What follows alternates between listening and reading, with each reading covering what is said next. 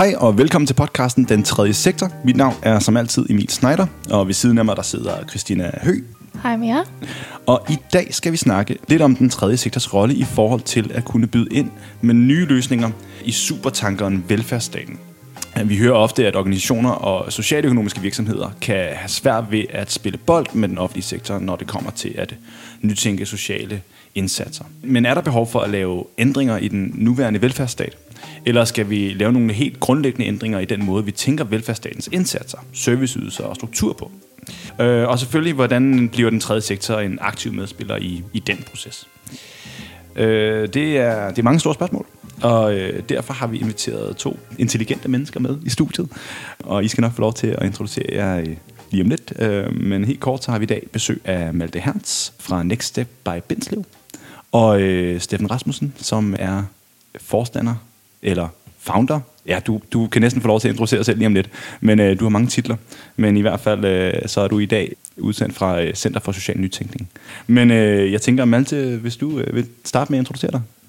Tak, og tak for indbydelsen.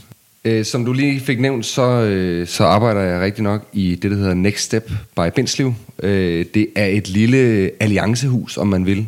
Vi plejer at beskrive os selv som en flok øh, velfærdsentreprenører, som forsøger at øh, både skabe visionerne, men også de meget konkrete veje, vi kan gå i samfundet for at forbedre det velfærdssamfund, som vi har. Det betyder helt konkret, at vi arbejder for at opbygge alliancer på tværs af både det private og det offentlige, på tværs af, af NGO'er og, øh, og andre organisationer, som gerne vil være med til både at øh, tænke nyt, tænke med i forhold til velfærdsstaten, øh, men også selvfølgelig øh, gå ind og påvirke positivt på de løsninger, som vi allerede har.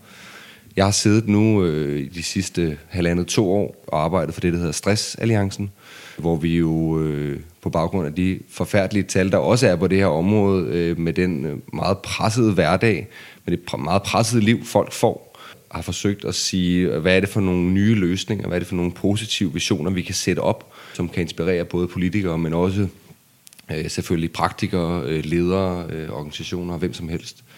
Så det er sådan, øh, vi forsøger hele tiden at, øh, at være de positive medspillere, både politisk og praktisk.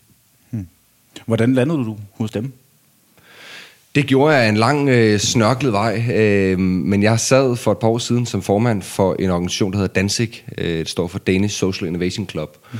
Og øh, i den forbindelse, der arbejdede vi... Øh, det er en, Danzig er meget øh, ganske kort en øh, organisation, der er drevet af frivillige. Det er studerende, der arbejder for øh, kan man sige, et højere formål, som bliver fastsat hvert år. Det år, der arbejdede vi meget med stress til at starte med. Første år og i det andet år arbejdede vi meget med sådan bæredygtighed, øh, samværsformer, øh, fællesskaber, kollegier. Og hver gang vi arbejdede med nogle af de her temaer, så kom Next Step by Bindslev ligesom op på radaren. Det er jo selvfølgelig, fordi øh, Next Step har haft Stressalliancen og har Stressalliancen, øh, men også fordi de har opbygget det, der hedder Hjem til Alle Alliancen, øh, og i det hele taget har arbejdet meget med, med bæredygtighed i både social og, og, øh, og hvad skal jeg sige, øh, naturforstand. Godt. Og Steffen? Steffen, Ja, velkommen i studiet. tak. øhm, jamen, jeg hedder så Steffen Rasmussen, og sidder så, ja, jeg, det, officielt hedder det vel direktør, men jeg er jo, det er jo egentlig bare mit lille hjertebarn. øh, Center for Social Nytænkning, som er en, ja, en virksomhed, et selskab, som jeg ejer. Jeg har tidligere haft noget, der hedder Fundamentet, som var en forening, som jeg stiftede og var leder for i 4-5 år, som jeg så gik fra sidste år og gav videre, fordi jeg gerne ville arbejde mere netop solo-orienteret og mere orienteret omkring at ændre de der større problematikker. Fordi at før hjalp jeg meget mennesker ansigt til ansigt, og tænkte, jamen det kan jeg jo sådan set godt gøre i mange år, og hjælpe dem, jeg så hjælper på vejen. Men de har brug for hjælpen, fordi der er nogle grundlæggende rammer, der er forkerte. Mm. Og centret blev så lavet med det udgangspunkt at prøve at ændre på lovgivning, regler, øh, kommunale tilgange og politisk tilgang og menneskesyn. Altså de, de store rammer, som så forhåbentlig kunne skabe forandringer mange år frem. Så det er sådan, øh, det er udgangspunktet for det. Og har så mødt Malte oprindeligt i Danzig-rollen nede ved fundamentet, hvor de var på mm. besøg. Og har så haft dialog senere hen, og har så hen ad vejen fundet ud af faktisk Next Step by Bindslev, hvad de egentlig laver, og fundet ud af, hov, det jo på mange måder også noget af det, jeg går efter. Ja. Øh, måske eneste forskel er jo netop den, øh, at, at fordi jeg har- er så meget praktiker, og så øh, stedig nogle gange, så kan det godt være svært at være den positive medspiller, øh, fordi jeg bliver hurtigt indigneret. Øh, så, så noget er mit er samarbejde, og noget det er, øh, det er pres øh, og påvirkning. Mm. Så det er sådan lidt en sjov blanding, hvor at man ikke altid kan være lige gode venner med alle, og sådan er det. Det har jeg accepteret. øhm, ikke fordi der er jo egentlig personlige ting i det, men det er klart, når man arbejder med mennesker, og man har tilstrækkelig modstand på, øh, får tilstrækkelig modstand i et givet menneskes liv fra systemet, så er man også nogle gange nødt til at, at arbejde lidt hårdere for at få ændret de ting. Og så kan man ikke gå og drikke kaffe sammen øh, i den periode måske. Så, så det er sådan lidt en sjov blanding af, af flere roller, hvor den ene er meget fagprofessionel, meget forskning, og den anden er meget personrelateret. Mm. Fordi jeg jo har taget lidt med mig fra fundamentet.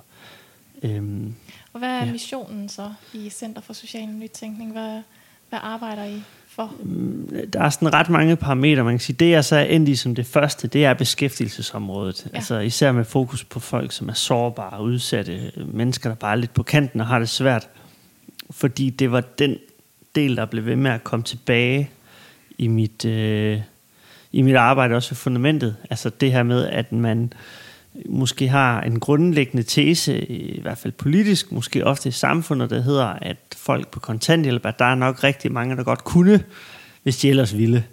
Og at min grundlæggende tese er, at folk gerne vil, men det er jo bare ikke altid, de kan lige nu, men så kommer det. Så frem de får den der langtidsstøtte. Og det er jo sådan set hørt før, det her med helhedsorienteret hjælp og så videre, men, men en ting er, hvad der er på papiren, en anden ting, det er, hvordan vi udmyndter tingene. Mm. Og det er jo sådan noget, jeg er kommet til at måske lidt tilfældigt at dykke ned i, øh, efter jeg startede centret. Og så har jeg fundet ud af, at, at der er så meget at gribe fat om, fordi det netop både handler om menneskesyn. Det handler om øh, øh, egentlig en problematik, som jo alle på tværs af ideologier og partier er enige om, der skal gøres noget ved. Vi er bare så forskellige i forhold til vores tilgang, og det er det, jeg sådan synes er spændende. Hvordan kan man bruge fakta til at fortælle folk, hvad der virker og ikke virker? Og hvis vi så ved, hvad der egentlig virker, hvorfor så ikke gå ud og teste det? Mm. Og det er jo noget af det, jeg så har lært hen ad vejen, fordi jeg planlægger aldrig ting, for jeg gør det. Ligesom at sådan noget her forbereder mig ikke til. Jeg kan godt lide, at tingene bare sker lidt, fordi så, så sker der også det bedst mulige, fordi man er, er, man er parat til at, at bevæge sig, til at tilpasse sig til virkeligheden.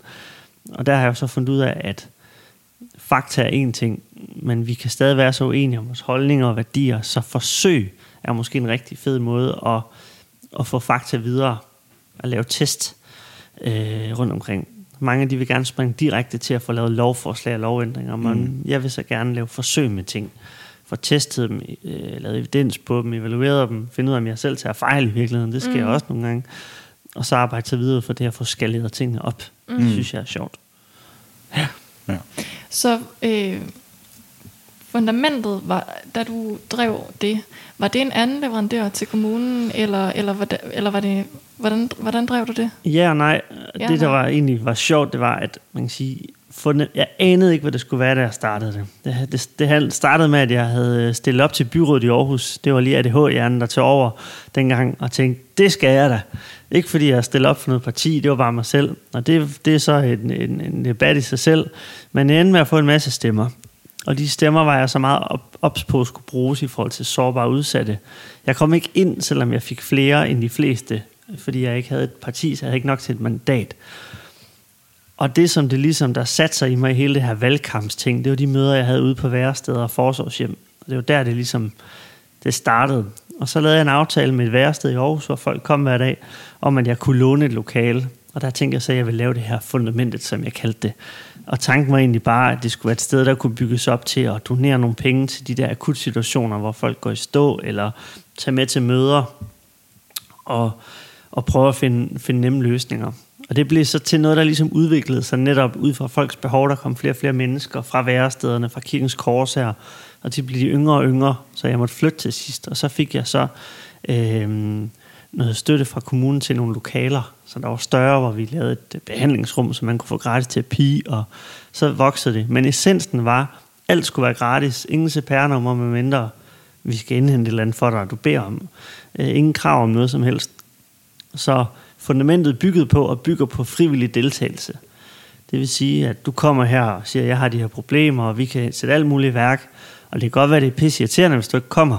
Men der er jo ikke nogen konsekvens. Jeg har ikke myndighed. Jeg tager ikke dine penge fra dig. Jeg, jeg kan godt ringe til dig tre gange og sige, hvor bliver du af? Jeg kan køre ud til dig, banke på og sige, er du okay? For jeg har på fornemmelsen, du er faldet i, eller et eller andet. Og det tænker jeg er meget logisk, at mm. man gør det. Øhm, men fordi der ikke er myndighed, og fordi der ikke er de her krav og regler på samme måde, så er der heller ikke den her trussel.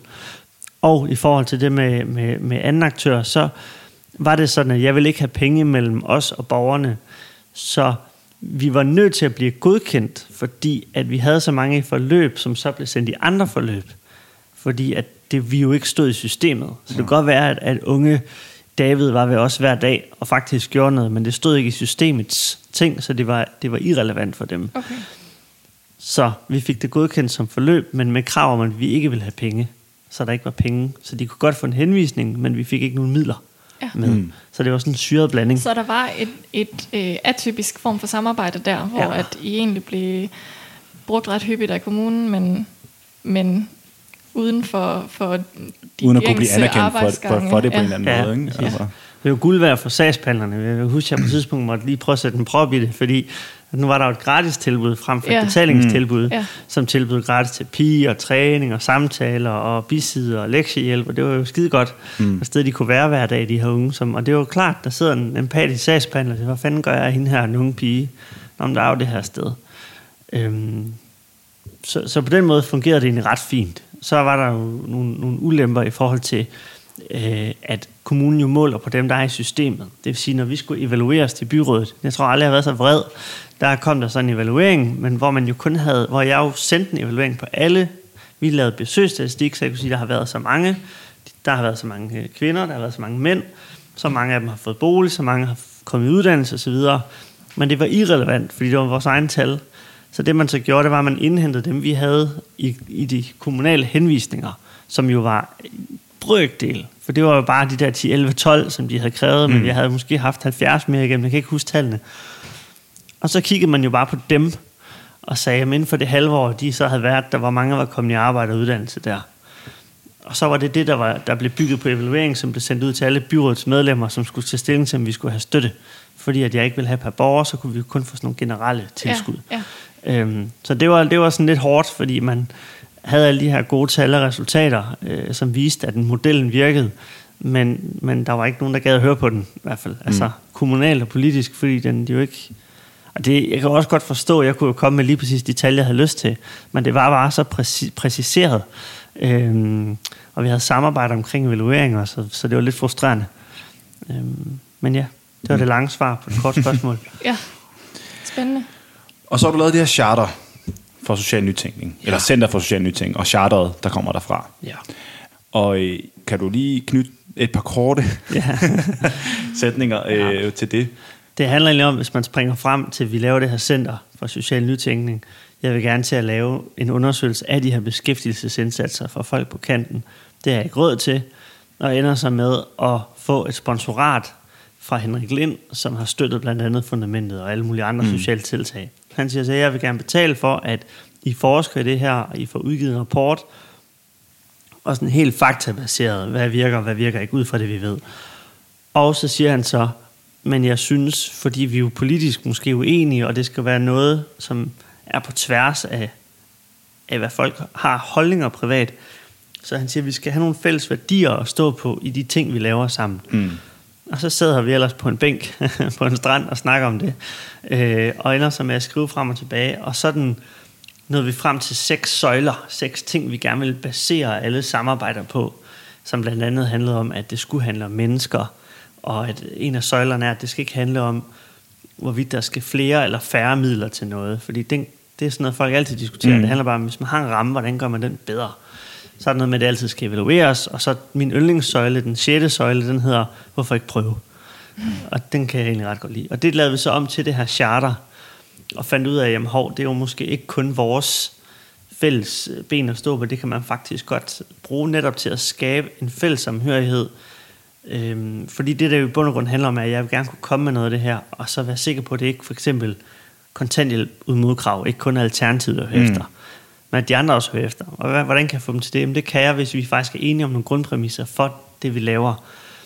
Og så kommer vi til at snakke om, at det kan være kommuner, virksomheder, organisationer har lyst til at skrive det under, fordi så uden egentlig forpligte sig på noget konkret, så forhåndsforpligter forpligter de sig faktisk på at åbne ørerne, når der kommer noget, som bygger sig på de her seks. Og nu har Aarhus Kommune underskrevet det på tværs af alle partierne. Det mm. betyder selvfølgelig også, hvis jeg så kommer med et eller andet forslag, eller andre gør, så er de jo også nødt til at forholde sig til det, hvis de lever op til de seks mm. søjler, selvom de ikke er enige øh, ideologisk måske. Ja. Så det er det, det handler om. Og det er jo så kommet sådan ret godt i gang, synes jeg. Desværre mm. har jeg ikke haft en tid, jeg gerne vil have til det, men, men her de sidste tre uger har vi fået mange flere underskrifter, så nu synes jeg, det Ja. begynder at rykke. Så, så hvem, hvem har I med? Øh, nu nævnte du Aarhus Kommune. Ja. Hvem, hvem er ellers? Øh, Aarhus Kommune er den første kommune, vi har, Ja. ja. vi har prøvet at få med, så det var, og det har taget lang tid. Ja. Det har været til flere behandlinger. Øh, det var Liberal Alliance, der blev ved med at, og lige, jamen, vi skal lige, og vi skal lige, og vi skal lige. Så, ellers så havde den faktisk... Øh, så det endte godt. øhm, og ellers så er det meget virksomheder. Øh, det har været sådan lidt en overraskelse. Organisationer. Mm. Så alt fra Red Barnet til direktøren for Grundfos og Læsertryk og øh, faktisk flere sådan store øh, investerings- og, og virksomheder. Og det er jo fedt, fordi at hvis jeg går til det her, det ved jeg jo, sådan, det er jo ikke engang, øh, fordi det er hemmeligt. Hvis jeg går til Liberal Alliance eller Venstre eller borgerlige partier med tanken om kontanthjælp med færre modkrav, så, kan de, så vil de altid sige, det kan du godt glemme. Men hvis det bygger på seks søjler, som erhvervslivet står bag, så er der også større chance for, at de faktisk måske lytter mm. og kigger på selve evidensen og alle de der ting, som ikke bare handler om ham med næseringen, der kommer med et eller andet. Ikke? Øhm, og det er jo det, der, der sådan er ideen og testen på mange måder. Ja. Øhm, og så kan man sige, så gad jeg godt lave noget mere det, Malle laver i forhold til altså det her med at få samarbejde og få, og det kommer vi så nok mm. til senere, det her med, nu skal vi lave nogle forsøg med det, men det her med at få samlet forskellige øh, dygtige mennesker, få dem til at arbejde sammen om at skabe noget, som er øh, både resultatorienteret, men også har noget sikker, sikkerhed, noget faglighed, og noget høj evidens og noget altså, mm. ekspertise, fordi jeg, jeg er sørger ikke forsker. Jeg er god til at eksekvere ting, mm. men for at gøre det ordentligt, så kræver det, at man har nogle folk omkring sig, som er lidt skarpere. Øhm, så jeg har faktisk også tænkt flere gange i det her projekt, at jeg skulle ringe til Malte. Jeg har ikke noget til det endnu. Ja, og, og Malle, nu nævnte du jo lidt omkring, hvordan I arbejder. Du er, sidder i Stressalliancen, og det er også Next Step, der står bag øh, Hjem til alle alliancen. Mm. Kan du sætte lidt flere ord på, hvordan I arbejder, hvordan I skaber de her alliancer? Øhm, ja, og øh, det var faktisk noget af det første, Steffen han sagde. Øh, det handler om at teste. Når vi har opbygget alliancer, så det typiske greb, der bliver brugt alle mulige steder, er at opbygge en stor organisation og, øh, og kommunikere helt vildt om det, og nu skal vi gøre alt muligt. Vi har valgt en lidt anden vej, kan man sige. Øh, Vi prøver ligesom at være vores navn, Next Step, sige, hvad er så næste skridt, hvis vi gerne vil ændre på det her. For fem år siden øh, stiftede vi Demensalliancen sammen med en flok gode organisationer, og i stedet for så på det tidspunkt at snakke om, øh, hvor vigtigt det var, at vi gjorde noget for demente i Danmark, for pårørende i Danmark, så gik vi faktisk ud og begyndte at teste relativt hurtigt. At sige, hvad er det for nogle meget enkle greb, vi kan bruge for øh, at vise, at det her virker. Det virker, når man gør noget anderledes. Og det fik meget hurtigt medvind, både hos kommunerne og hos øh, private virksomheder, og så til sidst jo også øh, helt op i Folketinget, og jeg tror, det var Helle Thorning, der afsatte den første, øh, de første 100 millioner på finansloven og sådan. Så, så man kan sige, at vores tilgang er altid at gøre det så hurtigt som muligt handlebart. Men er det ikke svært, når man skal samle mange interessenter, og man blandt andet skal have sådan en byråkratisk størrelse som kommunen med? Øh, Jo. bare lige at gøre det næste, altså hurtigt. Øh, Jo. Hvordan gør man det? Jamen, jeg synes jo egentlig, at Steffens historie øh, viser meget godt, at man kan gøre alt muligt. Altså nu øh, snakkede vi fundamentet af nogle af de mest socialt udsatte i Aarhus. Og det, som Steffen jo siger her, det er, at øh, han startede med at gøre det.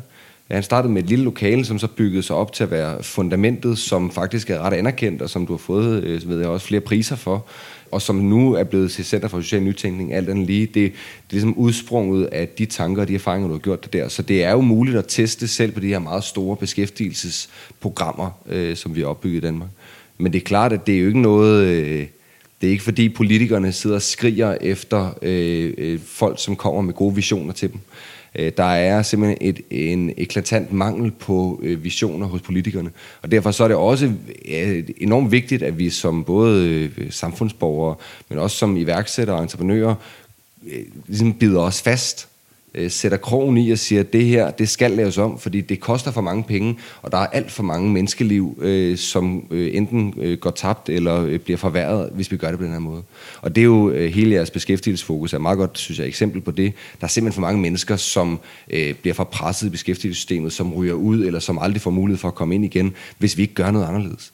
Øh, så derfor så, så er det en... Øh, det er ikke en kamp, der er mange, der priser jer for at tage, men det er en vigtig kamp, som skal tages. Men det er faktisk, og det er sjovt, du siger det der med netop at bide sig fast, fordi mm. det er noget af det, man bliver sådan rigtig, det kan virkelig være frustrerende. Mm. Øhm, I starten var jeg enormt glad og positivt overrasket, da vi havde lavet det her. Jeg skrev rundt og fik møder med partierne og beskæftigelsesordfører for, på tværs af fløjene, der sagde, men du kommer bare. Og vi fortalte, og, og først tænkte ej hvor fedt. Altså de første par gange, jeg havde nogen nede, så var de sådan meget positive overfor, det skal vi også gøre noget ved. Og vi er ude ved jobcentrene, ved jobcentercheferne, og sige, vi har det her, det vil vi rigtig gerne teste, øhm, og det skal jeg nok komme ind på, på om lidt. Men så lige så stille, så kom den der, øhm, ja, men altså, det, det er jo rigtig fint, og vi er enige om, at det ikke fungerer, men, men altså, ret og pligt, det hører sammen i Danmark. Og så er den noget mere og mere frem, og man kan sige, fordi konklusionen, tesen i vores bog, kortet helt ned, det er, at jo flere krav du stiller til øh, sårbare kontanthjælpsmodtagere, og kontanthjælpsmodtagere generelt, der er der kun bevisførelser, evidens og forskning, der tyder på, at det har en negativ effekt. Det vil sige, truslen om sanktion skaber dårlig forhold til sagsbehandler, og flere møder og flere ting. Det, det, altså de her krav, det kan øge stress eller PTSD og angst, alle de her ting. Og når man så prøver at sætte folk fri, så ser man oftest en øget beskæftigelse. Og så er det, vi har været ude og foreslå, jamen skal vi ikke bare teste så? Og vores forslag har så været en to til tre årig periode, hvor man siger, vi deler folk op i tre målgrupper, en kontrolgruppe, altså vi følger en gruppe i tre år, som bare er på de vilkår, de er nu. En gruppe, som får den samme hjælp som nu, men hvor deltagelsen er frivillig. Det vil sige, du behøver ikke at komme til et møde. Der er ikke nogen trusler om sanktioner. Det får du at vide de næste to eller tre år. Kom, hvis du har lyst. Vi ringer og inviterer dig. Måske redesigner vi måden at indkalde folk til møder, nye breve og opkald og sådan noget. Men det er frivilligt. Og den sidste målgruppe er så også en frivillig målgruppe, hvor du også får tilbudt flere tilbud. Altså det kan være, at du får tilbudt betalt terapi eller borgerbudgetter, altså penge at gøre med og, og så videre. Og jeg synes egentlig, det er logisk altså at teste, når der er så meget, der tyder på det. Men det er helt vildt forskelligt, netop politisk især. Og det er jo, om du, uanset om det er socialdemokrat eller borgerlig, hvem det er, folk er virkelig helt fasttømret i det her, der hedder, at når du får noget fra staten, skal du også yde. Og det er jo egentlig fair nok i en logik, mm. jeg kommer og giver dig penge, selvfølgelig skal du men hvis målet er for folk i beskæftigelse og uddannelse, og vi kan se, det vi gør ikke virker, hvorfor er det så, at vi ikke er mere tilbøjelige til at gøre noget ved det? Øhm, så det kæmper vi rigtig meget med lige nu. En ting er at få møderne, en anden ting er at få lov, fordi, og det er så det vigtigste at sige det her, vi kan ikke bare lave de forsøg, selvom kommunerne siger ja, fordi det er ulovligt. Lige præcis. Øh, så vi jeg skal, sad også og tænkte, Ja. at der skal man jo ind og pille ved rammen Præcis. og lovgivningen. Vi skal bruge en særlov. Ja. Eller frikommuneforsøg, eller altså, der er nogle forskellige rammer, som vi arbejder på. Øhm, og det er virkelig svært. Altså, det er virkelig svært. Jeg, altså, det skal nok lykkes. Det er jeg slet ikke tvivl om. Men det er en lang, irriterende proces. Øhm, Hvad er det, der gør den irriterende? gør den irriterende, at man, man sidder med noget, som man selv føler øh, arrogant nok er den, er den, er den, øh, den gyldne løsning. Mm. Øhm, om ikke andet noget, der i hvert fald vil være billigere og rarere for alle parter, for medarbejderne n- nedsætte, altså hvor travlt de har, fordi de så faktisk kan fokusere på noget andet. Øh, det vil være rart for mange af de mennesker. Og så vil man spare noget tid og nogle midler, og hvis man så endda får flere i arbejde, super. Og hvis tallet er det samme, og folk bare får det bedre, så er vi jo stadig bedre stillet end mm. før. Så det er frustrerende, når man sidder over for nogen, og jamen, det er en vild god idé, men altså, i mit parti, der tror de på sådan og sådan, og jeg vil aldrig stemme mod mit parti. Den hører vi jo tit. Mm. Øhm, så er der mange, der har gode til at, at dreje tallene. Altså nu, øh, en af de fedeste eksempler, jeg har faktisk en kronik, der kom ud på søndag i JP om det her, for det synes jeg er vildt spændende. Og det er det her med kontanthjælpsloftet. Hvordan Lars Lykke var ude der og sige for, jeg kan ikke huske, om det var sidste år eller for et par år siden, det her med, at man havde fået øh, 16.100 øh, 16.000 et eller andet i beskæftigelse på grund af kontanthjælpsloftet. Og det er så nu blevet til de her 450, men med en 50 procents øh, usikkerhed. Så altså, det er altså ikke mange. Øh, og når man så går ned og kigger på de tal og undersøger, så er det der med, at du kan faktisk ikke rigtig måle, at det her kontanthjælpsloft har haft nogen som helst effekt. Men det har ramt så sindssygt mange tusind mennesker, og man kan måle noget fattig, fattigdom, flere fattige børn. Altså, folk har fået det værre af det. Der er flere hjemløse, fordi man ikke råd til boligerne, og der er ikke tilsvarende billige boliger. Så du har en masse negative konsekvenser. Mm. Og på den lange bane, fordi at børn af kontanthjælpsmodtagere ofte også har en tendens til at falde i systemet, så vil det nok have, en, tror jeg, en øget udgift, en øget negativ effekt på den lange bane. Sådan, men når du præsenterer folk for de her tal, så holder de benhårdt fast i, at det var en god idé. Så jeg har svært ved at nå igennem med fakta mm. og... Mm. Øhm, ja. Og, når man læser om, om charteret, så står der jo blandt andet det her med, at, at, det skal være, at vi skal finde bedre øh, sociale løsninger inden for de eksisterende rammer. Men du siger alligevel, at vi skal ind og justere på den juridiske ramme at vi skal ikke øh, i samme grad være, være lige for lån. Der skal være mere rådrum for, til faglige øh, vurderinger og, og tilpasse løsninger til den enkelte. Så er vi vel også nødt til at skulle netop i... Altså det er vel derfor, det er så irriterende og svært, fordi ja. vi skal ind og... Men det kommer også selvfølgelig an på, hvordan vi definerer rammen. Ja. Fordi hvis rammen Jamen, det er, det, jeg vi har, ja. øh, jeg tror, den ramme, jeg har tænkt i charteret, men det er selvfølgelig meget godt at udspecificere, det er i en, i en hver ting, man vil ændre, om det er noget med ældre, om det er noget med stress, ja. om det er noget med beskæftigelse. Så er der en ramme, der hedder, i Danmark har vi et jobcenter, vi har en overførselsindkomst, den svarer til det her, øh, og der er så mange mennesker. Og så er det, jeg siger, vi skal ikke ind og snakke om, at du skal øge kontanthjælpen, eller du skal skære i den, eller, altså det handler ikke om den der, men, men, men, så det er meget økonomien, du ikke... Ja, det, det er ofte økonomien, ja. og det er jo det, vi egentlig tænker i det også, fordi at det tit er den diskussion, det ender i. Ja. Øhm, så det er i, egentlig ikke det, du gider at diskutere? Nej, jeg er meget interesseret i, at i den, lad os så sige, den økonomiske ramme, man har, ja. hvordan gør man den bedre? Hvordan får vi mere for de penge? Altså Danmark har verdens dyreste beskæftigelsesindsats. Så synes jeg også godt, man må få lov at skubbe til den, hvis den ikke den har den effekt, man ønsker, og hvis man kan måle, at folk faktisk får det dårligt af det.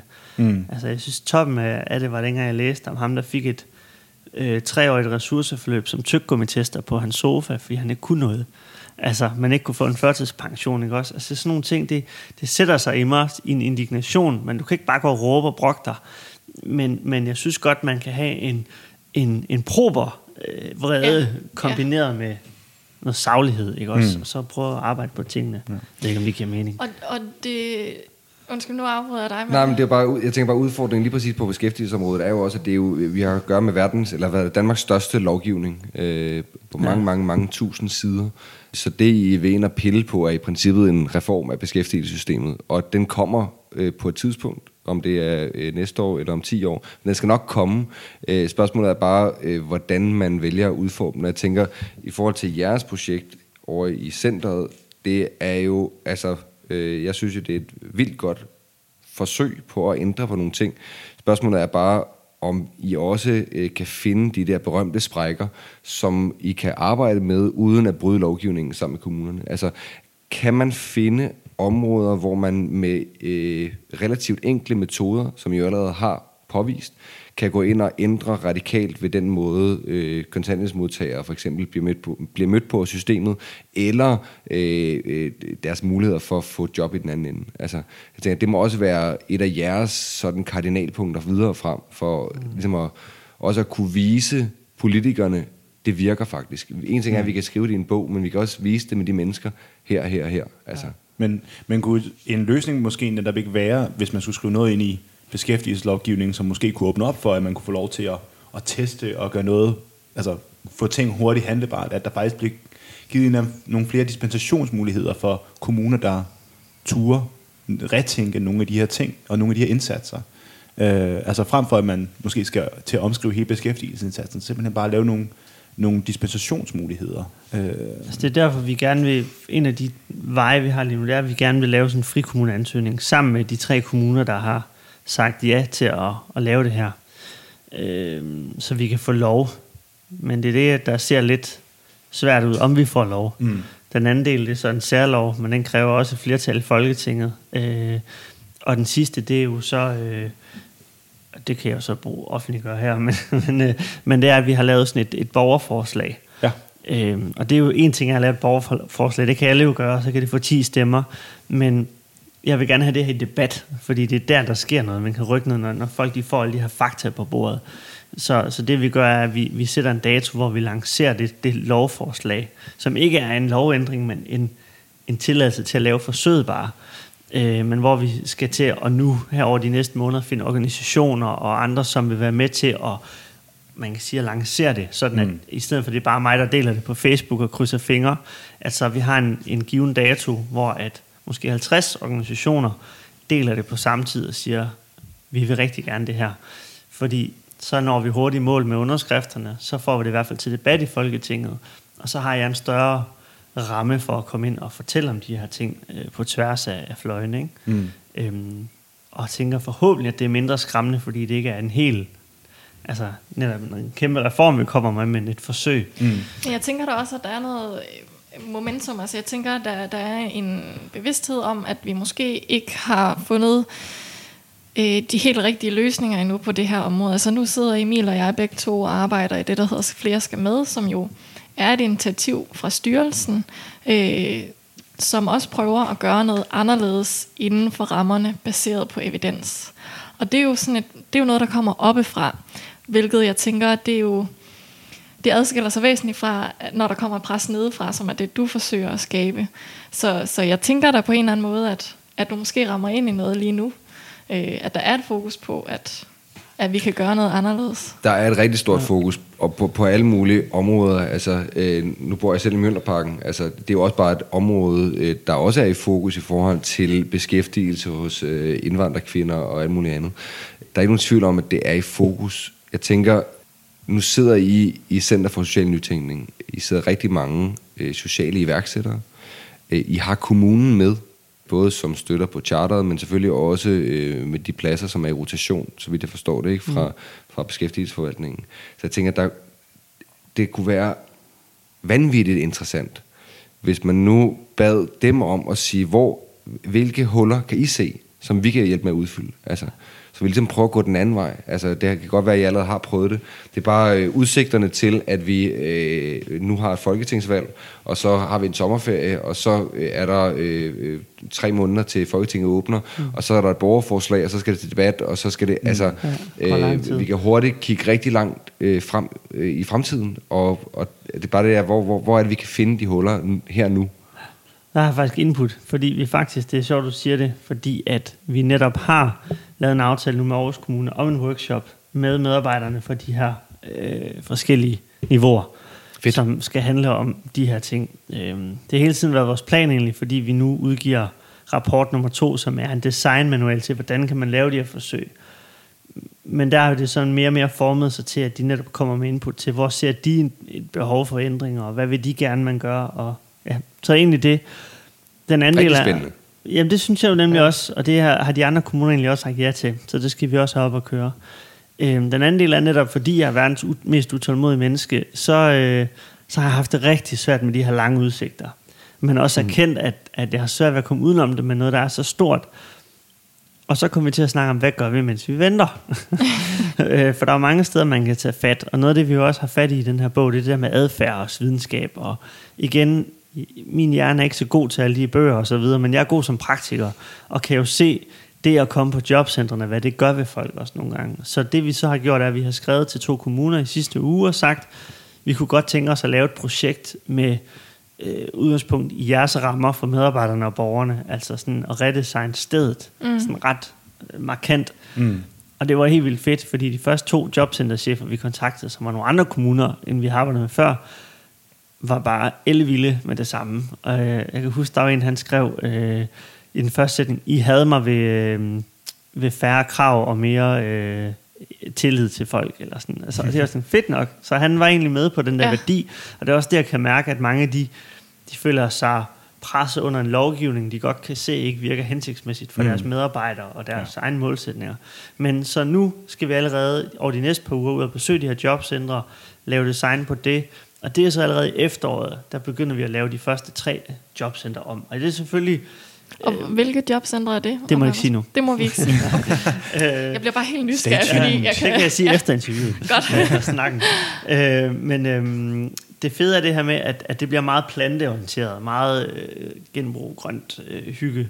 Altså det her med at, at, at zoner for folk med angst. Og, altså et sted, det er rart at komme lige pludselig. Mm. Og det er jo selvfølgelig en lille bitte symptombehandling et eller andet sted, fordi hvis rummet er rart at komme i, men alt det andet ikke er rart, så er du kun så langt.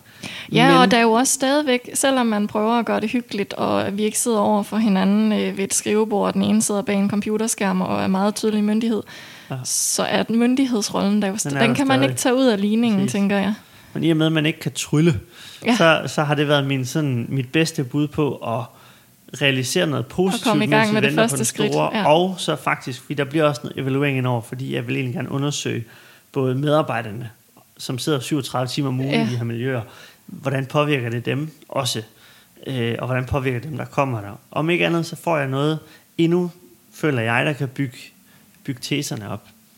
Øhm, Ja, så det er også noget, vi er i gang med nu for, mm. for at komme videre. Fordi, men jeg tror ikke, jeg kan komme udenom, at det andet kommer til at tage lang tid. Mm. Men hvis jeg kan, så vil jeg elske det. Og når vi så snakker øh, sådan social iværksætteri, og, og hvad, hvad er fordelene ved, ved hele den sektor, øh, så, vil, så vil jeg sige, det er den der, øh, som Steffen også snakker om nu her, altså både nysgerrigheden og den der iver for at gøre noget. Øh, og det var også det, der drev, altså dengang øh, for, hvad er det nu, halvandet års tid siden, Steffen, at du skrev ud på LinkedIn, nu, ja. nu havde du den her tanke om Center for Social Nytænkning, du ville rigtig gerne i gang med det, du manglede nogle penge, du manglede en, en investor øh, til at kunne realisere den her drøm, både for Aarhus, som det der meget konkrete fysiske kontorfællesskab, hvor sociale iværksættere kan mødes, og de her større tanker om øh, beskæftigelse og i det hele taget den sociale indsats i Danmark. Øh, det var også noget, der fangede mig, eller sådan, derfor valgte jeg jo på det tidspunkt at investere i det, men det er også fordi, at det kan noget. Altså når mennesker vælger selv at, og, øh, kan man sige, at rykke på nogle af de her dagsordner, og men de er øh, koloenorme og vildt svære at ændre på. Så det der med at, at gøre det og handle på alle de knapper, som man overhovedet kan finde, det har en kæmpe værdi. Både for, for samfundet, for politikerne og i det hele taget for, for hvad skal man sige, øh, øh, systemet, som du så flot kalder det, Steffen.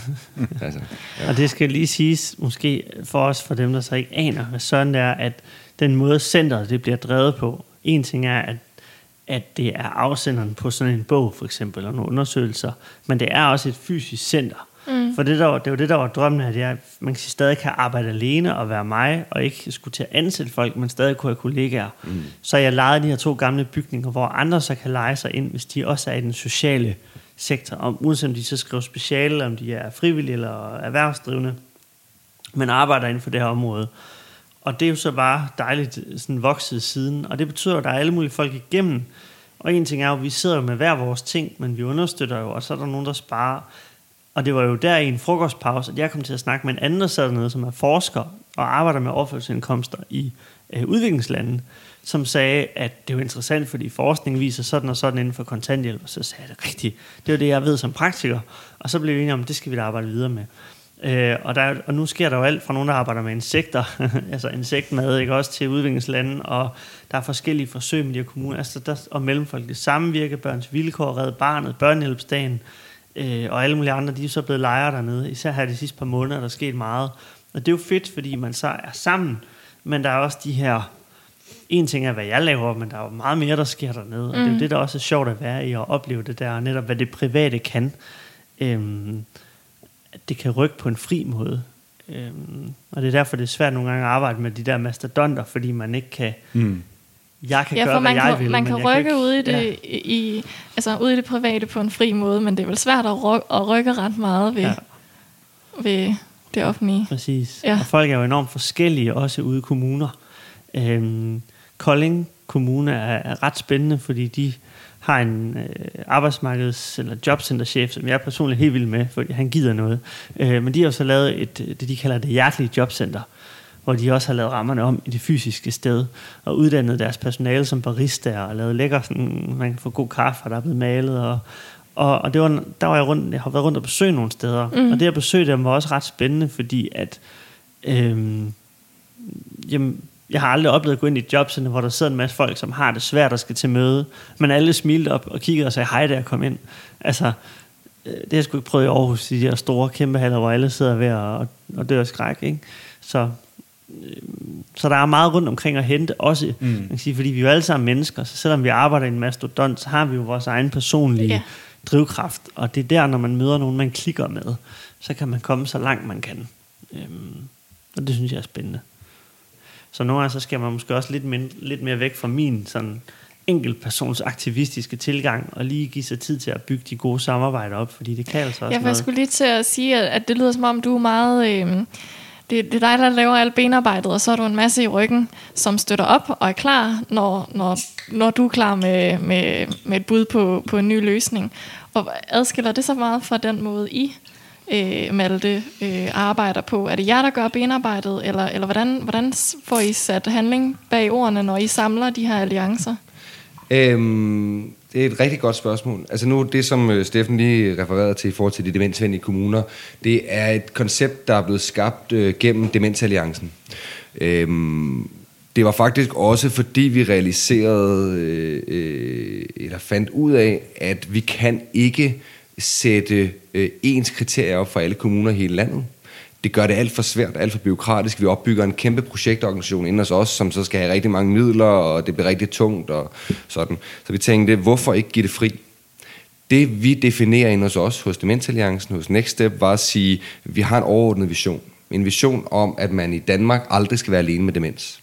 Det er noget, politikerne kan sætte sig bag. Det er noget, de pårørende kan sætte sig bag. Det er, noget, en, det er en følelse, den demente kan få ved at være dement, uha, nu er jeg alene. Øh, så vi siger, man skal aldrig være alene med demens. Så opfandt vi konceptet om den demensvenlige kommune. Og den demensvenlige kommune er i princippet lidt af det samme som det, øh, når Steffen snakker med charter. Vi har et demenscharter. Øh, og det betyder, at man som kommune, hvis man gerne vil sige og være en demensvenlig kommune, så skal man forholde sig til, øh, hvordan øh, øh man, man behandler de pårørende, øh, hvilke kompetencer man giver personalet, øh, hvordan man sætter patienten eller den demente først, øh, hvordan man bygger, og hvordan man sikrer, at lokalsamfundet også har viden og kan handle på demens. Altså mm. den lokale brus, eller banken, eller så videre. Så de her fem kriterier øh, var alle sammen nogen, som en kommune skal forholde sig til, lægge en strategi for, for at kunne kalde sig selv demensvenlig. Ikke fordi vi har taget patent på, på selve begrebet, men det er nu blevet en bevægelse, hvor jeg tror, at vi er oppe på 39 kommuner, som har været igennem vores forløb, altså som har været igennem det, vi kalder demensrummet, hvor vi så har hjulpet dem med at lave strategierne og omsætte det til, omsætte det til handling. Og så har vi lavet nogle meget konkrete sådan vejledninger eller manualer for dem, for eksempel en, en pårørende guide. Hvordan er man pårørende til en demens, øh, øh til en dement person? Øh, vi har også lavet byggevejledninger. Øh, noget, som man jo ikke tænker, når man, når man hører om demens, så, snakker man, så tænker man ikke byggeri, men, men det vi fandt ud af ved også at samle arkitekterne, var at sige, øh, lige nu der bygger vi plejehjem øh, med 40 enkelte boliger og 40 enkelte badeværelser. Øh, det er øh, hammer dyrt for kommunen at bygge det. Øh, det er rigtig utrygt for demente, og det er rimelig ressourcekrævende for personalet.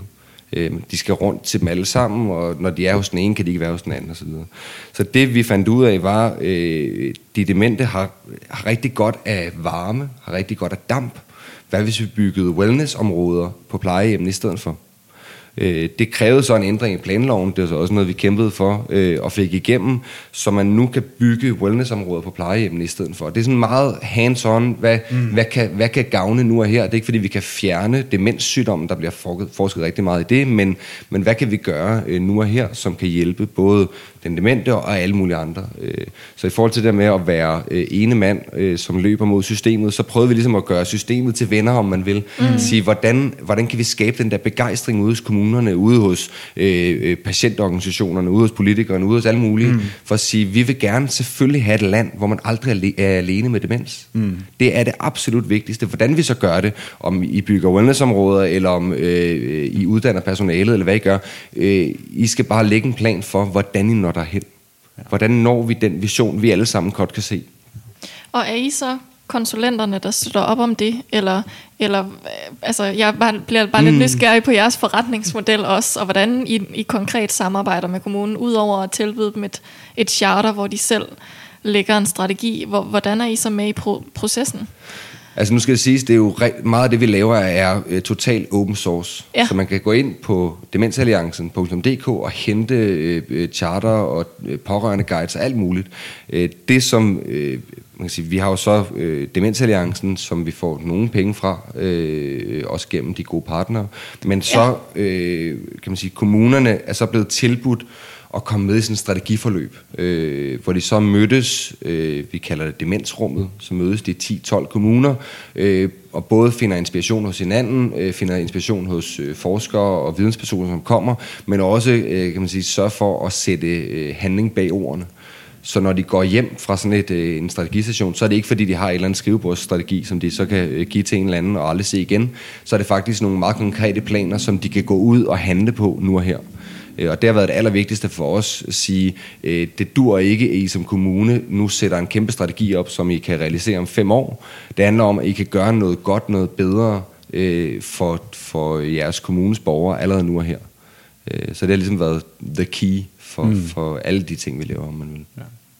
Jeg synes, det er super spændende, at I også lavede charter. Fordi jeg kan huske, øh, bare lige for at gå tilbage til starten af interviewet, så var ideen med det her charter, som du lavede, Steffen, jo også netop at lave et eller andet uforpligtende sådan grund, eller hvad skal man sige, bundlinje, for at alle kommuner ligesom kunne skrive under på, at, at det her det er da som minimum det, øh, man ja, skal leve op til. Ikke? Øh.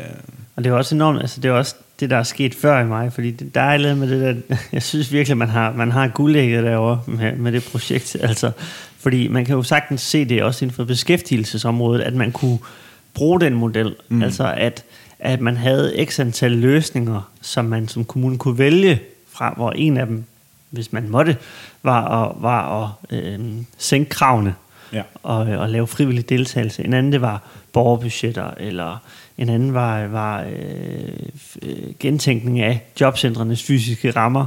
Altså, at der var forskellige modeller til, hvordan kunne man blive mere øh, kontanthjælpsmodtagervenlig kommune. Jeg tror ikke, det vil, jeg tror ikke, det vil få den store gennemslagskraft.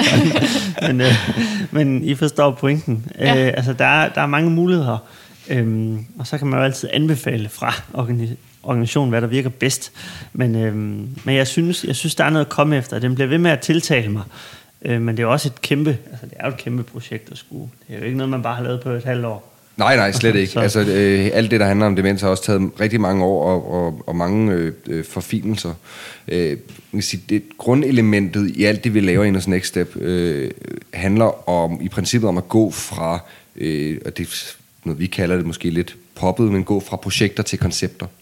Vi har i Danmark på socialområdet, på beskæftigelsesområdet, på alle mulige områder øh, skabt sådan et øh, projekttyreni, om man vil. Øh, så vi opfinder projekter, som skal have noget støtte. Øh, halvvejs så evaluerer vi projektet og siger, ej, hvor er vi gode, øh, hvor har vi brug for flere penge.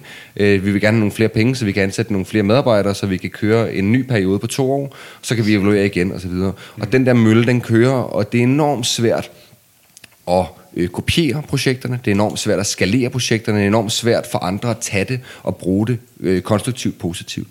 Øh, det vores opgave handler om, er i princippet at skabe de her koncepter. Og det er det, altså konceptet om den demensvenlige kommune. Det er ikke fordi, at vi så skal ansætte en medarbejder til at køre et projekt for øh, Skanderborg Kommune i to år, for at de kan blive demensvenlige. Nej, øh, konceptet er, at man for at blive demensvenlig øh, som kommune, ligesom har de her fem områder og mm. så videre. Og det kan man så få hjælp for, om det er fra os eller fra alle mulige andre, eller øh, hvad man har lyst til.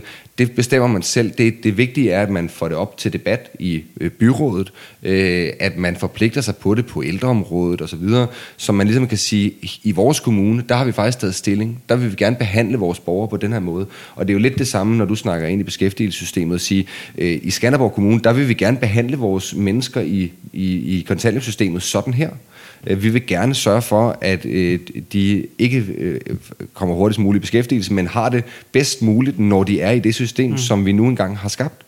Øh, og i det, der tror jeg, det er rigtig vigtigt, at I også, når I nu snakker alt det her med motiveret beskæftigelse osv., også går øh, over fra at, at snakke projektet, som, som kan realiseres i to frikommuner, til også at, at tænke ind i et koncept, som kan tages af alle kommuner, fordi det jo er en rigtig god idé. Ja. Altså, fordi det er noget, som skaber øh, bedre levestandarder for borgerne, bedre økonomi for kommunen, øh, politiske vinderhistorier, øh, lokalt og nationalt ja. osv. Ikke? Altså, mm. Jeg tror også, det er også det er en vej, man skal gå, og vi får også alt andet lige nogle helt bedre muligheder, fordi at i og med, centret har været en privat, det vil sige, det har været drevet af et lille overskud fra kontorfællesskabet, eller øh, øh jeg holder mange foredrag og undervisninger, så indgår der nogle penge, og de driver ligesom stedet. Og så har der været nogle gange, hvor jeg kunne trække løn ud, eller så har vi fået et sponsorat.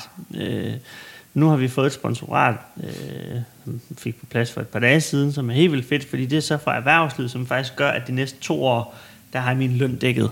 Det vil sige, at jeg skal ikke trække noget ud af virksomheden de næste to år. Og på den måde, så ved jeg ligesom, Flot. at, at det er virkelig dejligt. Ja. at så skal jeg ikke tænke på hele tiden at lave opgaver og undervise. Et eller andet, øh, jeg har nogle gange taget ledige ind i forløb fra kommunen i iværksætteri og sådan noget, fordi, men det tager jo fokus fra de her ting.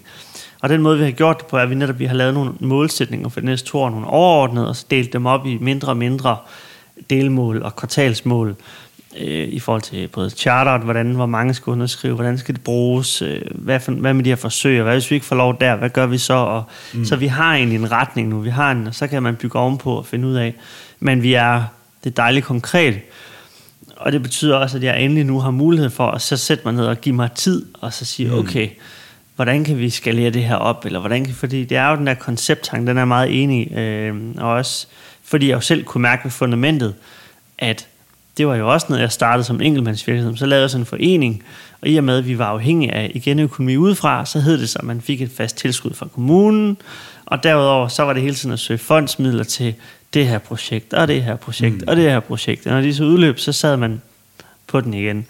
Øhm, så det er totalt rigtigt, og derfor så kan det også noget af det med koncepter. Men hvad gør man så som sådan en organisation, der har et eller andet? Fordi så kan man så få betaling per borger, men hvis man ikke synes, det er optimalt, og man ikke kan lide, at der er et endemål for de her unge mænd, de altid kan komme tilbage, ligesom at tage hjem til mor og far, hvis man ikke har det. Mm. Tage hjem til fundamentet, hvis du falder i eller dropper ud, og hvad gør vi så? Og der synes jeg, at øh, der er jeg også begyndt at se, det er måske lidt emneskift, men det her med, at erhvervslivet også kan noget.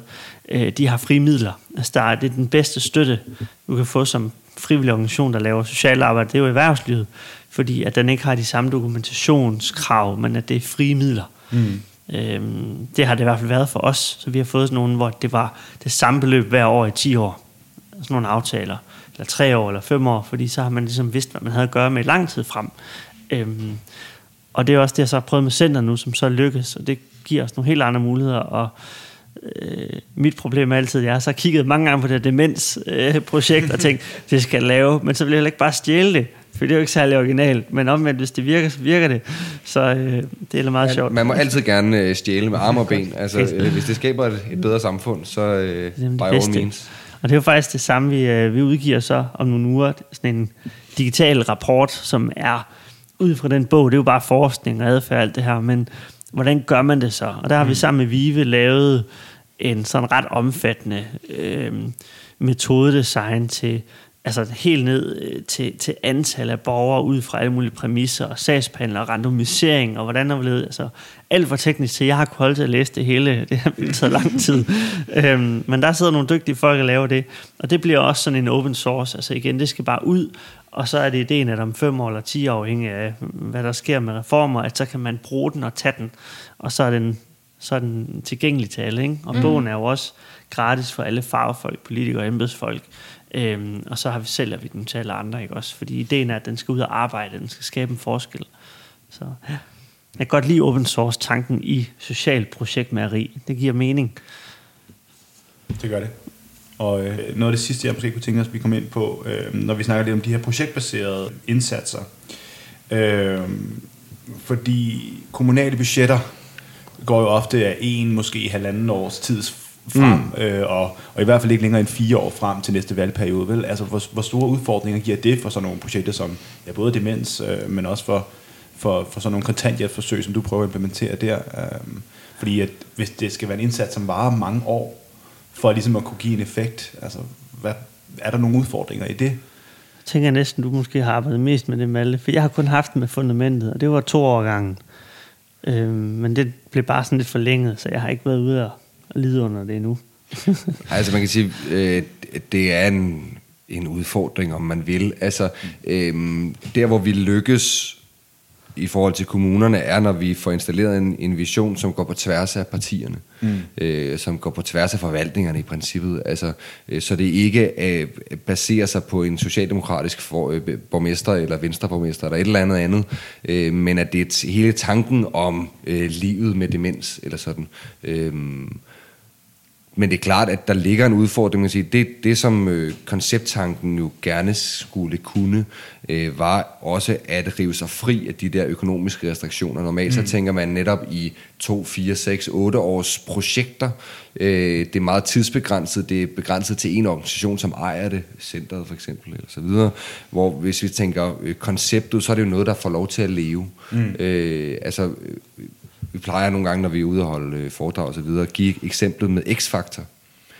X-faktor, det kender man, øh, og det er jo et genialt koncept fra mediebranchen, fordi det er altid tre øh, relativt falerede, øh, øh, semikendte kunstnere, som sidder og skal bedømme en flok øh, glade amatører øh, i bedste sendetid. Øh, og det kan du gøre, om det er 10 fredage, eller om det er 8 fredage, om det er 3 dommer, eller om det er 4 dommer, om det er 1000 deltagere eller 100 deltagere. Du kan lave det på din egen skole med dine egne elever, eller du kan lave det øh, nationalt, eller så videre. Øh, nogle gange giver vi også fodbold, ikke? Altså øh, mm. to gange 11 mennesker, øh, en bold, øh, fem, to gange 45 minutter. Øh, vi er kun seks mennesker, men så, så er det tre gange tre, øh, og vi spiller kun 20 minutter. Og sådan. Altså det der med at, at prøve at give koncepterne fri, så de ikke er bundet op af, at der er nogen, der skal beslutte sig for at give penge i de næste to år. Mm. Men det er klart, at øh, ting i denne verden koster penge. Øh, så det koster også penge, når kommunerne gerne vil gøre noget på demensområdet. Og, og der kan man sige, for vores vedkommende var vi så heldige, at uh, Helle Thorning den først tog den, og sidste gang, tror jeg, ved den sidste finanslov var der 500 millioner til demensområdet til kompetenceløft af medarbejdere ude i kommunerne. Og det giver selvfølgelig et vist frirum, øh, men det, når, vi, når vi bygger koncepter, så prøver vi så vidt muligt at gøre det sådan, så, så det faktisk ikke skal koste noget. Øh, og man kan sige, det er jo også det i hele jeres beskæftigelseskoncept, øh, koncept, øh, at at kommunerne kan jo faktisk spare penge på det. Altså, øh, de skal ikke Mange. have penge op af lommen, de, de kan tværtimod øh, øh, dele gaver ud til resten af, af borgerne i kommunen, hvis de bare laver et beskæftigelsessystem, eller et kontanthjælpssystem, som faktisk øh, får, får folk i arbejde, og som ikke slider dem ned før tid, eller ja. lige. Ikke? Altså, så, så der ligger en case og venter øh, på at blive realiseret også på det der område. Lige præcis. Det er også noget, det vi har sagt til de kommuner, til begge projekter, at de udgifter, der er forbundet med i det ene projekt, at lave øh, lokalerne om, altså male, bygge planter, og i det andet projekt, det der hedder udvidet muligheder, altså deltager, eller hvad hedder det, borgerbudgetter og terapi, at det skal de ikke afholde udgifterne til, at det er noget, vi kommer sammen med nogle fonde med, så fremt, at det lader sig gøre. Ikke? Mm. Øh, fordi ideen er, at der ikke skal være det argument fra starten, men de har jo selvfølgelig deres ansatte og så videre, men netop for at sige, I har samme udgift, som I plejer, se så, om I ikke sparer nogle penge. Øh, der er fire kommuner, der har investeret massivt. De har ansat flere sagsbehandlere for at nedbringe antallet af sager, så de kunne og det, er jo, og det har jo så med i bogen, jeg kan ikke huske tallene, men de har jo haft et overskud på mellem 30 og 150 millioner, altså i, i indtjening på det efter udgifter, øhm, som var det, som de tjente ud over altså, øh, investeringen. Så det synes jeg jo er super fint, selvom man har haft en øget udgift jo. Øhm, og det siger også noget med, at det kan betale sig at gøre de der ting. Øhm, en af de måder, og det er så, nu skal man passe på med ikke at lave for stort debat op, lige, lige når man er ved at, at slutte af, men jeg har nemlig lavet en ny regel nede ved centret, for også at kunne følge med, for jeg har haft det rigtig svært med, når jeg søger fond, fondsmidler til projekter. Så har jeg jo inden det her arbejde med at finde ud af, hvad kommer det til at koste at lave det her. Så kontakter jeg nogen, de siger, at vi, det kan vi lave så mange timer, og vi tager det her i timer, og det giver det beløb. Og andre gange sidder jeg med nogen, og vi gerne vil lave et koncept eller et projekt og søge middel til det, og så siger de, vi skal have det her, vi skal have det her. Og det er de her konsulentlønninger. Og så bliver jeg til sidst sådan lidt, jeg kan ikke tillade mig at sidde og bede jer om at betale for noget, vi gerne vil lave, men vi skal have så meget her i timen for det. Så nu har jeg lavet sådan en max konsulentløn, det vil sige fra, fremadrettet, lige meget hvad det er, så giver jeg aldrig mere end 800 x moms i timen for nogen. Altså, det vil jeg simpelthen ikke. Øh, og så kan folk sige nej til opgaven, og de kan også sige ja til opgaven. Og det betyder, at mange konsulentbrugere, de siger, er du sindssyg? Men jeg ved godt, hvad en skraldemand han får i timen. Mm. Han er lige, lige så meget værd. Så, så er der noget andet med det, at man skal drive et kontor. Jeg ved selv, hvordan det er. Foredrag det er noget andet, for der tager man ud, at der er mange folk. Men det her med, når nogen, når jeg indhenter et tilbud på 100 timer til en rapport for eksempel nogen, og så de skal have 1300 timer eller sådan noget, så det bliver rigtig mange penge at søge. Så så er jeg klar, at der skal mange timer til, så beløbet er stadig væsentligt for dem, der skal lave det, men, men det er sådan en måde, jeg vil prøve at, øh, at kunne få det til at hænge sammen fremadrettet, øh, og ikke dræbe mine budgetter eller mine fondsvenner på, på mine projekter. Øhm, og så vil der være undtagelser, hvis det er nogle, altså afhængig af hvad indsatserne er. Men også dermed, en ting er, at jeg gerne vil ændre systemet, og, og, og noget om kommunetilgang og noget lovgivning, men hvad kan vi gøre over ved os selv inden for muligheden, altså realismens grænser, øhm, for også at ændre de vilkår, vi er under. Mm. Fordi jeg er træt af at være afhængig af projektmidler, men kan jeg så skære mine udgifter ned på en eller anden måde. Og der har jeg måttet erkende, at mange af de penge, jeg bruger, det er konsulenttimer, som er rigtig høje. Øhm, så er problemet, at man gerne vil have de bedste navne med, fordi de giver adgang til fondsmidler tit, og de mm. er bare sådan, du kan godt klemme det der. Men, men de andre kan egentlig det lige så godt, men deres navn giver ikke den samme adgang. Så der er sådan helt vildt mange spændende nye dilemmaer nu, synes jeg, i det. Men det er også noget, vi arbejder med lige nu, og det, øh, men jeg synes også, det er fedt, fordi så får man taget snakken og debatten. Fordi jeg har ikke mødt nogen, der er enige med mig nu. men, men jeg, tror, jeg tror alligevel, det kan noget at få taget snakken om, hvornår kan vi så eventuelt tage de høje og de lave. Ja. Kan vi differentiere det? Kan vi gøre noget i opstartsperioden? Og sådan nogle ting. Øhm, men det er med hele tiden at udfordre vores måde at se tingene på, fordi en kultur, en tilgang er altid formet af noget, vi plejer at gøre. Øh, vi skal heller ikke dræbe vores virksomheder på det, men kan vi gøre noget andet? Så det er bare lige sådan en indskudt bemærkning i forhold til øh, også mine egne måder at prøve at, at ændre nogle af de ting, for at jeg kan realisere flere projekter, for ved at mm. gøre dem billigere. Ja. Og måske i det der, måske kunne der også ligge noget i øh, sige, den der positive i talesættelse.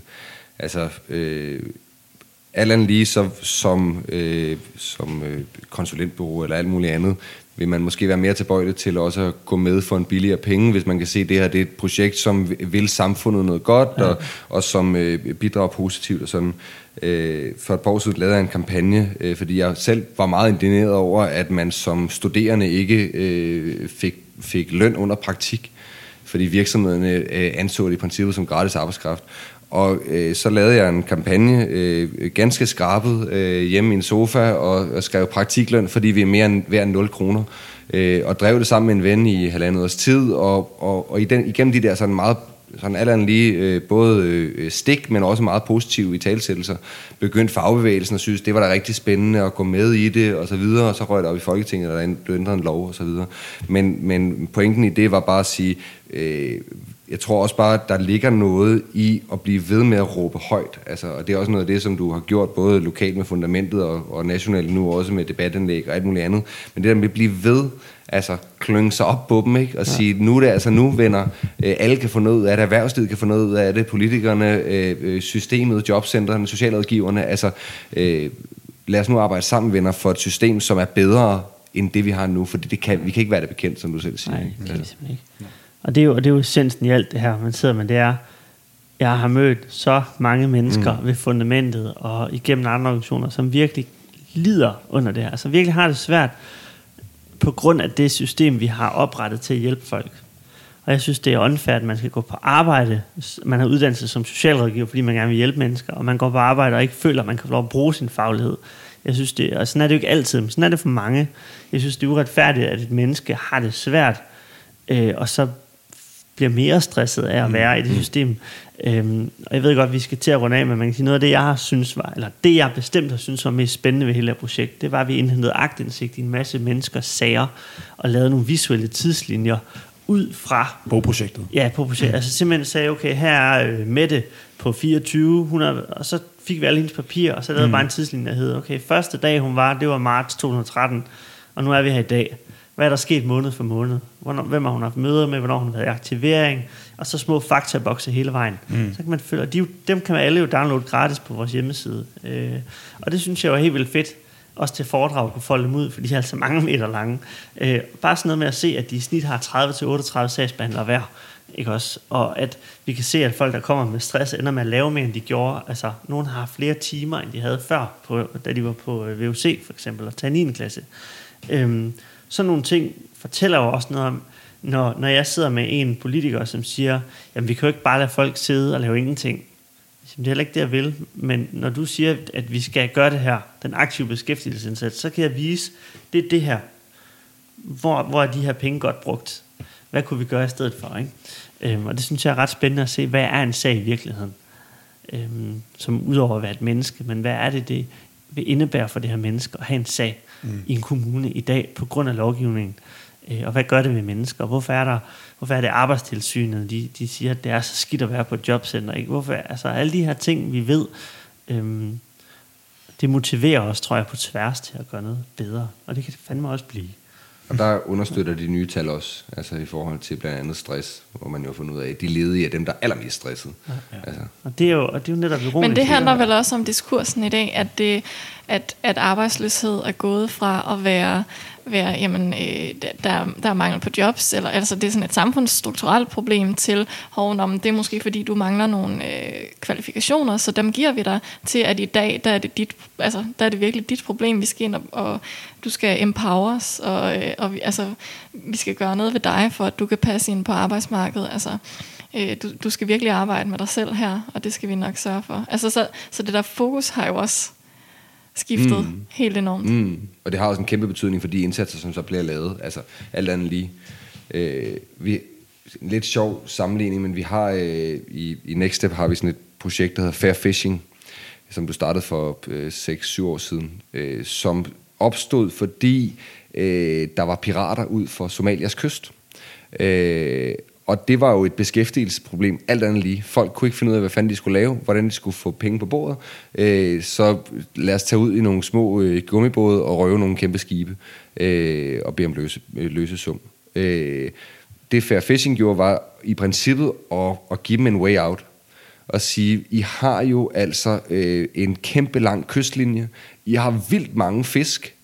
Hvad med, at vi stiller en øh, fryscontainer op, øh, en container, øh, giver jeg 10 net og en fiskekutter, øh, og så lad det rulle derfra. Og altså, alt andet lige, øh, hvis man havde set det som et individuelt problem, at de her mennesker, de var arbejdsløse nede i Somalia, og pirater, så var, og pirater, så var man, var man aldrig kommet derover. Altså, øh, og, og nu, den dag i dag, 6-7 år efter, øh, er det jo nu en sektor i sig selv, altså, øh, der omsætter for, jeg tror, det er 500.000 dollars om måneden, og, og har øget levestandarden for en masse familier, og øh, alle mulige ting, med, med en meget lille projektorganisation i Danmark og sådan. Men det er bare i den der tanke, hvis man havde tænkt, piraterne var pirater, fordi de, de selv gerne ville det, og, og fordi det var deres eget problem, så var man aldrig kommet dertil. Altså, mm. Så var det eneste, man kunne, det var jo så straf, det var så at fange dem og sætte dem i fængsel og lukke dem ud 10 år efter og håbe, de ikke gjorde det igen, men højst sandsynligt ville de. Og, altså, mm. ja, så ville historien i hvert fald have været en anden. Ikke? Det handler om det ene spørgsmål, som vi glemmer at stille, og det er jo altid, hvorfor? Mm. Hvorfor er det, hende her, hun, hun bliver ved med ikke at kunne komme i aktivering? Hvorfor er det, at de her mennesker, de, de er pirater? Mm. Hvorfor er det, at det her menneske er hjemløs? Altså ikke bare... Og finde det der, hvorfor nogle gange uden for person. Altså, det, vi skal, ja, altså, mm. det, det er ikke mm. noget ja, Ikke fordi, at hun gider ikke, eller hun dårlig, men fordi, at øh, hun kunne ikke betale sin husleje, og på grund af det, så kunne, og hun fik ikke indskudslån, fordi vores regler er sådan og sådan. Nu er hun hjemløs, og har vi så en akutboligliste? Ja, det har vi. Kan vi skrive hende op på den? Ja. I Aarhus, der er cirka 12 måneders ventetid. Hvad gør vi de 12 måneder? Hvorfor mm. er det, hun render rundt om? Det er nok, fordi hun ikke kan overskue hjemløs. Altså, hele tiden sådan, jeg kan godt lide at grave i de her, mm. fordi så lige så kommer der altid sådan en anden klokkeklar, det der var der et problem. Det kan godt være, der er 10 af dem, men, men, men de er løsbare, når først man finder ind til dem. Mm. Øhm, her var der nogen, de har brug for. De har jo virkelig bare det mennesker, som ikke kan brødføde sig selv eller sin familie. Så gør man altså ret meget for at kunne gøre det. Øhm, og det er jo det samme, når man, ikke fordi, men, men selv når man, øh, jeg bliver altid sådan ret indigneret, når jeg hører folk snakke om, øh, at det er jo også forældrenes ansvar, at, at de ikke vil rejse ud af landet, og så er børnene herude på det her sted, hvor at alle snakker om, at der er dårlige øh, vilkår, og de siger, det er forældrenes ansvar. Og man siger, men hvorfor er det, at man er villig til at leve sådan, på trods af det her? Det er nok fordi, der er noget værre, man frygter for sine børn. Øhm, altså, men det er som om, at vi springer over de der store spørgsmål nogle gange, og så går vi ud fra, at, at vi værdimæssigt kan løse dem, men det kan vi bare ikke. Altså sådan en forståelse af hinanden, det er bare nøglen til at løse ting. Øhm, ja, sidespor. Men it's been it. Ja. Been it. Ja. Men øh, jeg tænker også, at vi kommer meget godt sådan rundt omkring øh, ja, det, som vi, øh, vi er sat ud for at få besvaret i dag. Så, øh, og så synes jeg bare lige for den sidste bemærkning, ja. jeg synes det er, Steffen, nu har vi jo øh, kendt hinanden i et par år efterhånden, og det er jo også rart at se, at øh, du har heller ikke ændret dig. Fra første gang jeg mødte dig som, som øh, leder af Fundamentet til nu, hvor du har et center og udgiver bøger og præger politikere og tager på Christiansborg og sådan noget. Altså, øh, den der gejst og gnist. Øh, den er fed stadig at opleve. Fedt. Ej, det er dejligt. Jeg kan, jeg kan ikke blive mindre vejen. inclineret, så det er meget godt. Jeg får det med vejen. Jamen, øh, så vil vi bare sige tusind, tusind tak, fordi I Ja, gad at være med Mange til det her. tak, fordi Det I havde lidt. lyst til at være med. ja. Det var virkelig interessant. Ja, men vi kan lige tage en skål til Ja. sidst. Du må skåle Ja, i vand. Steffen, Du eller må også godt ståle i vand. Til, til lytteren kan jeg sige, at jeg kan ikke lide øl, men nu drikker jeg det. Man gør meget for fællesskabet. Ja, Skål. skål. Skål. Det er godt, jo. ja. Det er ude på din komfortzone. Det arbejder ja. meget med. Ja. ja. Vi skal ud i, ud i udviklingszonen, men ikke helt ud